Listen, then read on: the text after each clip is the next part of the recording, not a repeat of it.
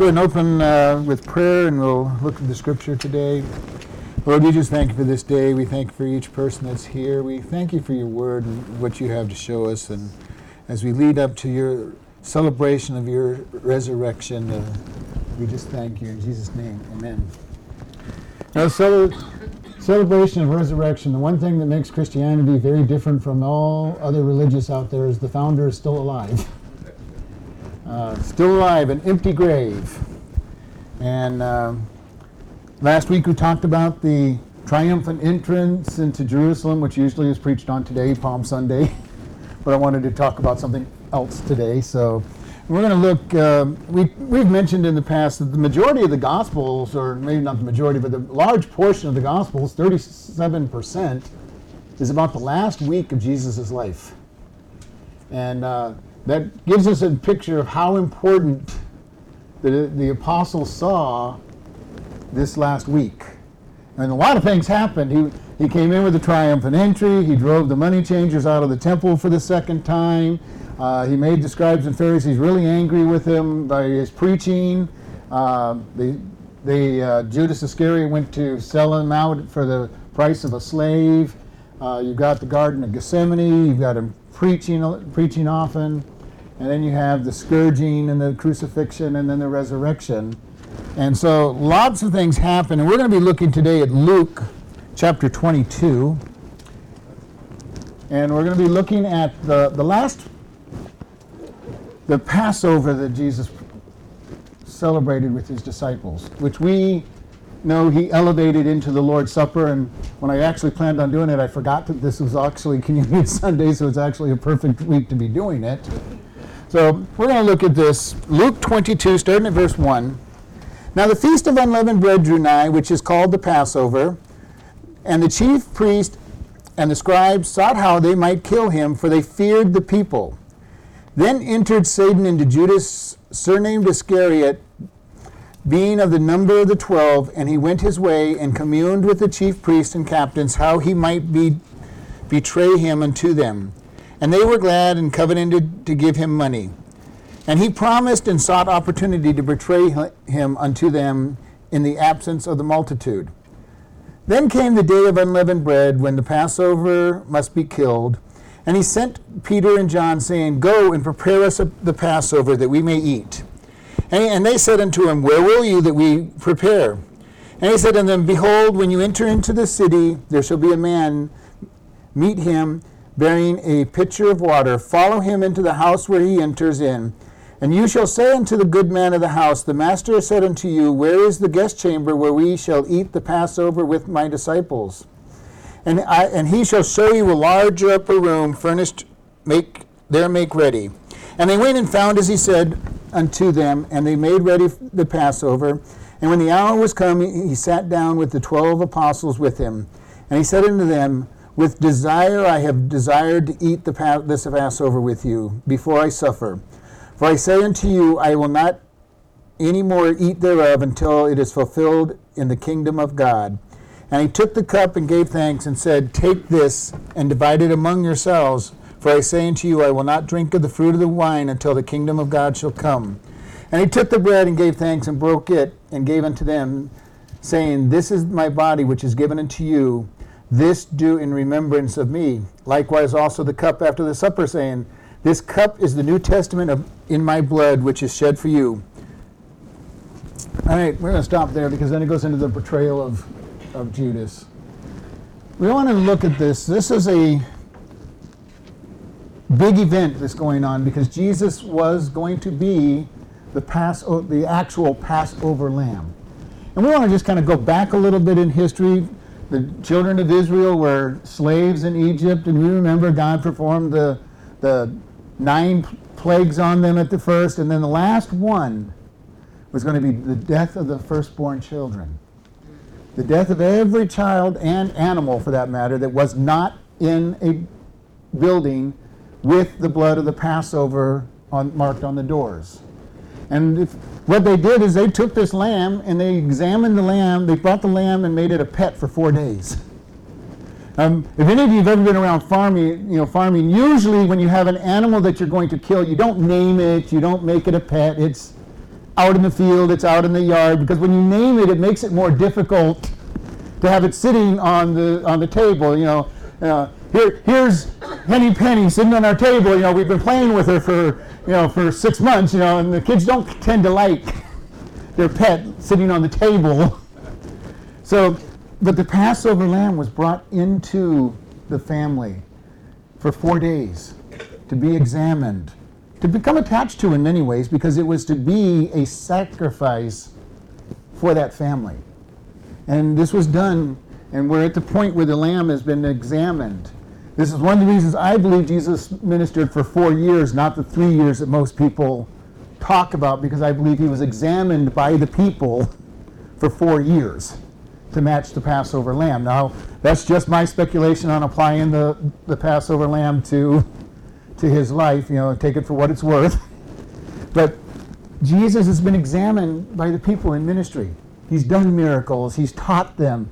He's, they, many of them have fallen in love with him. Many have hated him. and he comes in, and he's ready to be offered as the lamb. The lamb that passes death over us.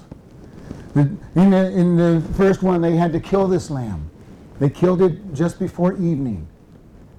None of the bones in the body of that lamb were to be broken. They drained the blood.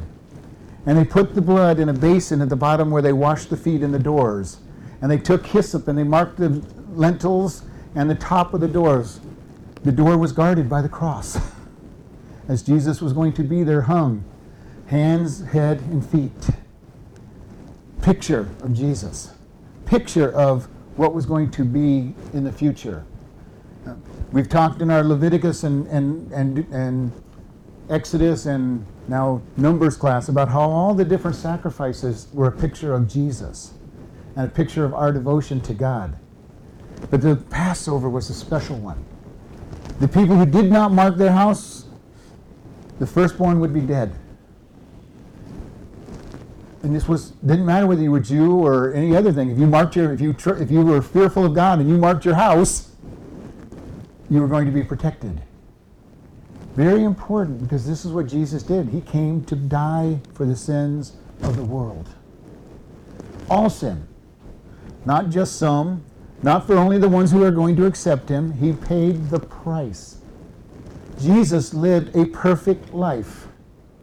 No sin in his life. Amazingly, in our day and age, 56% of people who claim to be Christians don't believe that Jesus lived a perfect life.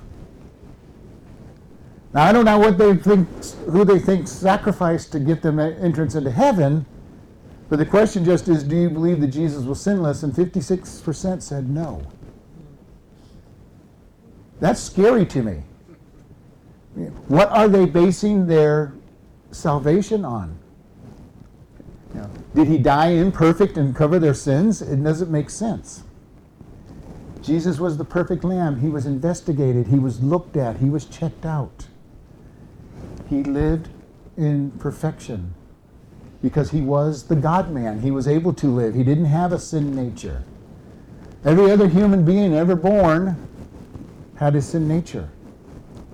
And if you think about it, your sin nature likes to sin just the way it is.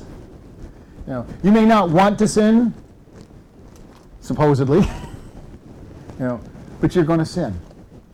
Paul in Romans said, I do the things I don't want to do, and I don't do the things I want to do. And he goes, Oh, wretched man that I am. And he went on for a whole paragraph and a half about how bad he was.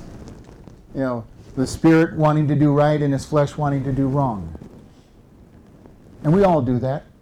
And we've talked about it many times how our, our first instinct is always going to be fleshly because we are flesh. When somebody hurts us or does something wrong to us, we want revenge, and the sooner the better. That's the flesh. Sometimes the flesh wants to be preemptive. I think this person's going to hurt me, so I want to hurt them. Yeah. That's not that's that's the flesh. That is that is the way we think, and you know we laugh about it, but it really is the way we are if we're not being led by the Spirit. The good news for us as Christians is that Jesus dwells in us, God dwells in us, He crucifies the flesh, and we can start to make godly decisions as long as we let Him crucify our flesh.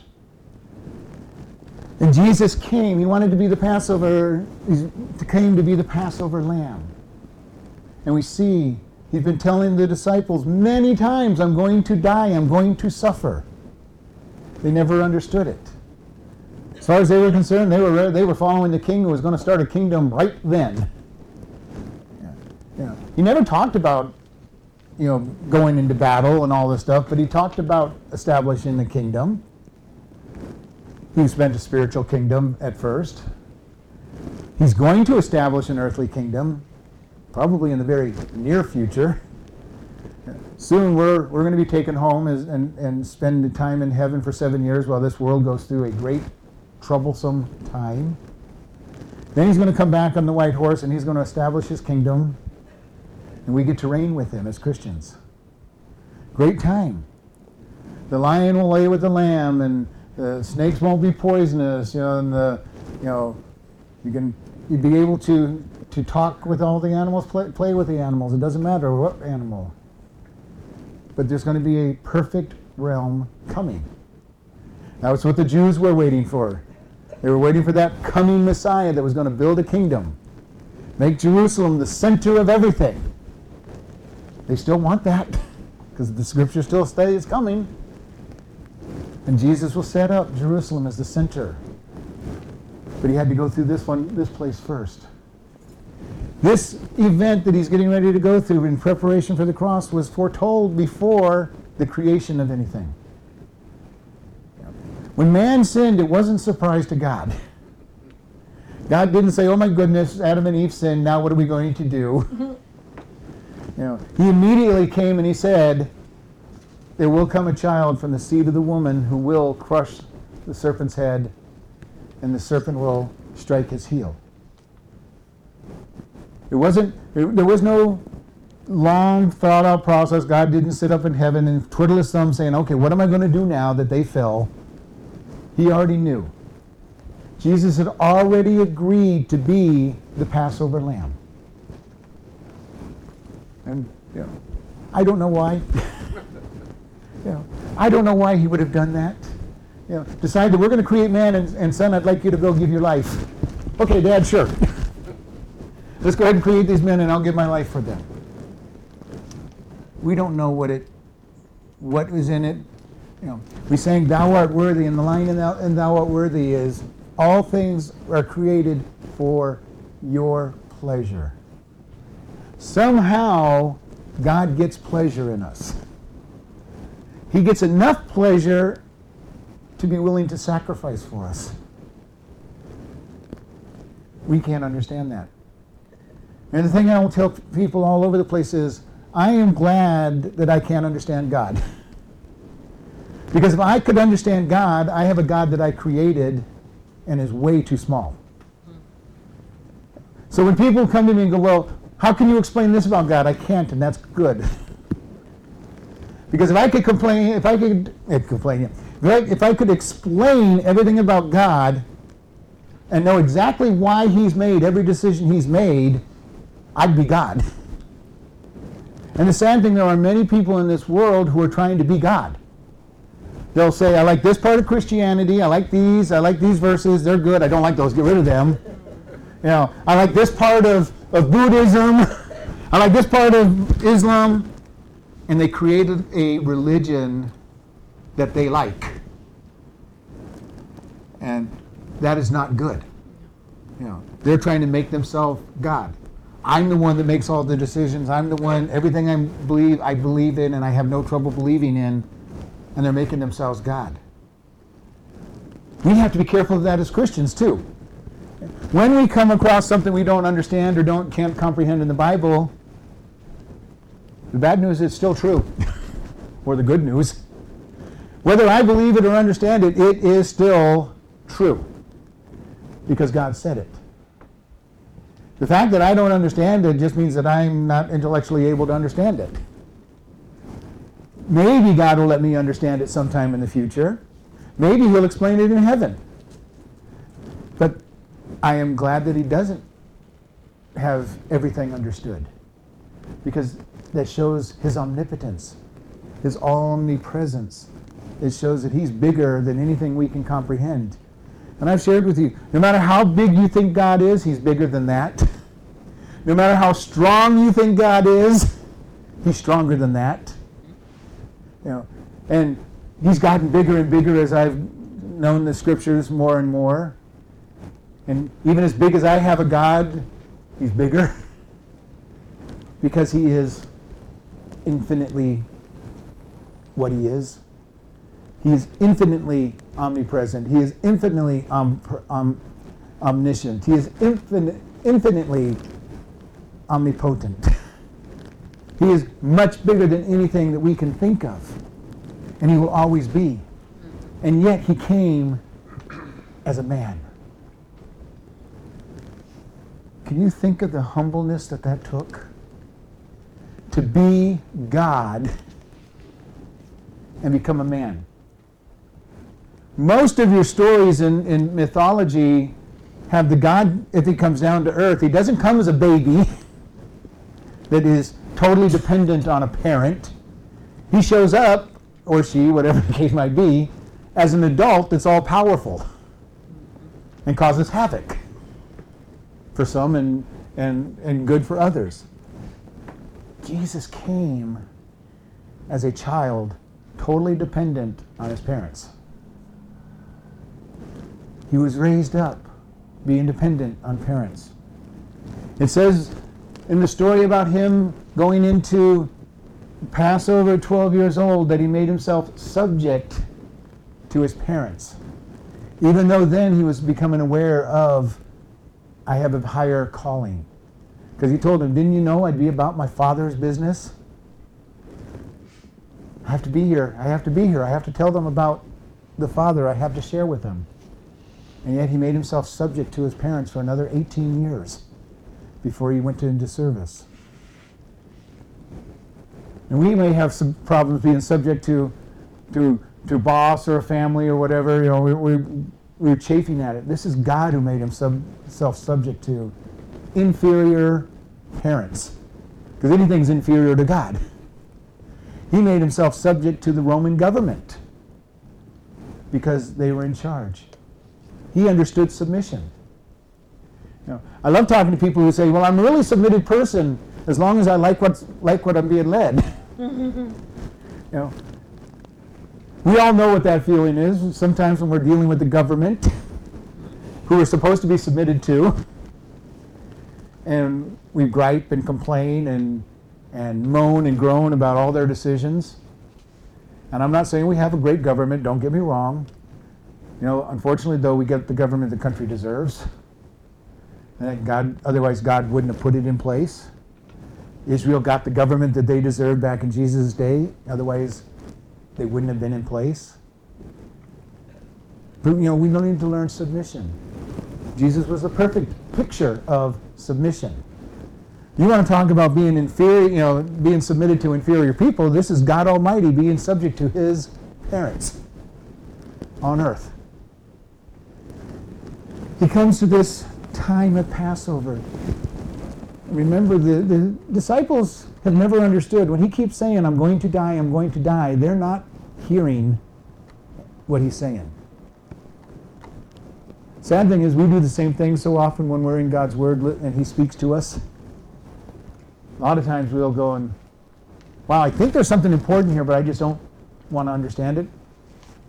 Have you ever had God say to you and you knew He was saying, I want you to go someplace or talk to somebody and you have a choice? How often do we say no? When, I, when God was telling us to move to Kingman, I argued with him. I didn't want to come to Kingman. It turned out to be one of the best decisions we've made. You know, listening to God. But the last place I wanted to come was to Kingman. I'm looking at it from the flesh and saying, God, what am I going to do for a living? I'm a computer programmer at the time. You know, there's no pro- computer programmers programming in Kingman. And go, but he said, go.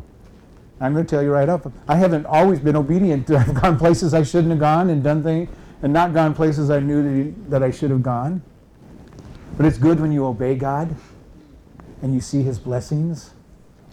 We look at somebody like Joseph who sold into slavery, accused, falsely accused of rape. At any time, he could have said, God, you're not worth following. Yeah, I'm going to go do my own thing and be a little happy once in a while. And he would have lost out the final blessing of being promoted to the number two man in Egypt. How often does God ask us to do something that looks like it makes no sense? Frequently, because we don't have the sight that He has. We need to listen to God. Jesus is getting ready to go to the cross. He's at this point in time, he's 24 hours away from being on a cross, less than 24 hours from being on a cross. And he's telling the disciples, I'm going. And he elevates to them the Passover meal. He takes the bread and he says, This is my body, sacrificed for you. Do you realize Jesus took not only our sin, but he took the punishment that sin deserves? He was struck with a flagellum. And don't get into this thing. A lot of people say he was struck 39 times because they think that he was struck by Jews. He was struck by Romans. Romans didn't have a restriction on how many times they could hit him. They had one restriction. When they were scourging the person, they couldn't kill him. That was the only restriction they had. They could hit him a hundred times if they wanted to, as long as he didn't die. Now, if they died, they were in trouble because their job was to cause as much pain, and they were good at it. He, his body took the pain for all that we deserved. That does not mean we're not going to have any pain in our life, no, because sin has consequence. Our sin debt has been paid for, but our consequence is still there. Sowing and reaping. You do wrong, you're going to reap the results of that wrongdoing. God can step in and stop the consequences. He doesn't usually. You go get drunk and go out and drive and run your car into a tree, break your back, and several of your bones, you're going to be sore for at least the time it takes them to heal, and if you've broken your back, probably for the rest of your life because you sinned and went out and did something you shouldn't do. Sin has consequences. Sin has consequences in long term. How many of us in our older days are suffering because of how bad we took care of ourselves and the sins we committed in our earlier days? You know, and then we suffer as we're older because of it. Sin has consequence. But Jesus paid for the sin's punishment. Then he told him, This is my blood of the new covenant. The new covenant. The old covenant was with, with Abraham, circumcision, went through Moses, the law. Keep the laws, keep these sacrifices. And Paul told us that the law, sin, the law was there to just show us that we're sinners. Doesn't mean the law is bad. If you eat the, the things that God said to, to eat and don't eat the things that He said don't eat, you will be healthier. You know, you will be. That's what science tells us. Some of that stuff that's not allowed is very tasty. Uh, but He gave us a bunch of laws and He said, I want to show you that you're sinners. And all of these sacrifices showed that you needed God. God, I want to honor you. Jesus fulfilled the law, gave his sacrifice, so that we could spend eternity with him by grace. Not having earned it, we do not deserve heaven. We do not deserve forgiveness. There's a lot of people who say, Well, I deserve it. I, I, I trust in him. No, you still don't deserve it. It's still by grace. For by grace are you saved through faith, not of works, lest any man should boast. God's not going to let us get in the way. He's not going to say, Well, you were just more righteous than everybody, so I accepted you. Nope. Our righteousness is filthy rags. He looks down and says, This is the covenant. I paid for it by my blood. My life was given so that we could be saved. And you realize when we think about this, the nails were not what held Jesus to that cross. His love for us held him to that cross. He was God. At any point in time during that whole beating and pounding of the fist on his face, the hanging on the cross with the nails, the suffocation that he was going through, he could have just told the Father, These people are not worth it. I'm coming back home. And yet, he hung on a cross. Hung there for us. And at any time, just could have said, called all of the angels and said, "Hey, come, come take care. You know, wipe these people out. They're not worth it." We see in the Bible where one angel kills seventy-two thousand enemies, and Jesus told him, "I've got twelve legions at my disposal. Twelve legions of angels." At any time, he could have just said, "Father, I'm, you know, I'm not paying this price. They're not worth it." He was God. He could have done it. We'd have been without hope. Satan would have had his victory in one sense. He would still been judged, but he would have had all of God's creation. And yet he hung on that cross to give his life for us. I can't understand that kind of love. None of us can understand that kind of love. The cru- crucifixion was one of the cruelest punishments ever devised for execution. Jesus died so quickly because of the sin he took upon himself. But many people hung on a cross for weeks at a time before they died. Mm-hmm. And he took our sins and died quickly. We want to keep that in remembrance, not to make us sad or depressed, because we've got Resurrection Sunday coming. He died, though, so that we can be bought. And we need to remember the price of our salvation, the price it took to get us to be able to be accepted by the Father. It was not cheap. There are a lot of people who think that, it, it, you know, well, I'm just going to accept Jesus and then I can do whatever I want. Well, technically you can, but that is really making light of what he did for us. The sacrifice that he made for us to buy us, to win us, the Passover lamb. The Passover lamb that was sacrificed for us. We're going to close in prayer. Lord, we just thank you for this day. We thank you for how much you loved us. Lord, help us to always remember the price paid for us. Lord, help us to remember the price paid for all those around us so that we can be motivated to share the gospel with others. Lord, if there's anybody in, in this location or that listens to this tape that doesn't know you, Lord, we ask that you put it in their heart to turn to you, to admit that they're a sinner, to know that they deserve punishment, to and accept your sacrifice and, and forgiveness, and ask you to be their Lord and Savior. And if anybody does that, Lord, that they will contact another Christian to tell them about it. And we just thank you in Jesus' name. Amen.